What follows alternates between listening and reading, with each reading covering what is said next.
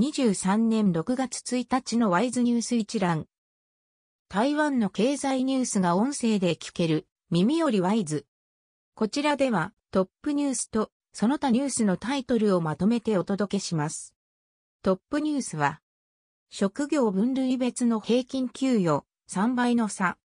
労働部が31日発表した2022年7月末時点の工業、サービス業の給与調査によると、台湾の7つの職業大分類で、管理者、監督者は平均月給7万5千円、年収119万5千円で、一般技術者、作業員は月給3万千円、年収40万7千円と2から3倍の差があった。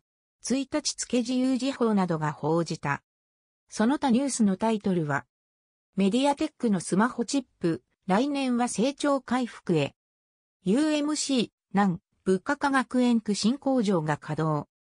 本廃 EV 半導体事業強化へ。本廃のインド半導体工場計画、補助金却下で頓坂。本廃の AI サーバー、下半期に売上高倍増へ。フォックスリンク、ベトナムとインドで生産拡大。ラクスジェン SUV U6 ネオ発売。大き企業の6月価格1500円値下げ。ステンレスのウォルシンリーは6月値下げ。コストコに罰金1230万円、A 型肝炎ウイルス検出で。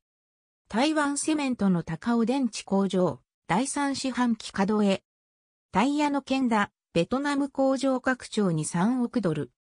遠東百貨の方形店、7月末で営業終了。カナダ産牛肉輸入、全面解禁へ。椎茸金生産会社、農師所主導で設立。第4液化天然ガス受け入れ基地計画、気流市が同意を取り下げ。公務員などの24年賃金4%引き上げ中国軍機2日連続中間線越えなし。駅弁フェス9日開幕日本の鉄道会社も。以上ニュース全文は会員入会後にお聞きいただけます。購読、指読をご希望の方は、ワイズホームページからお申し込みいただけます。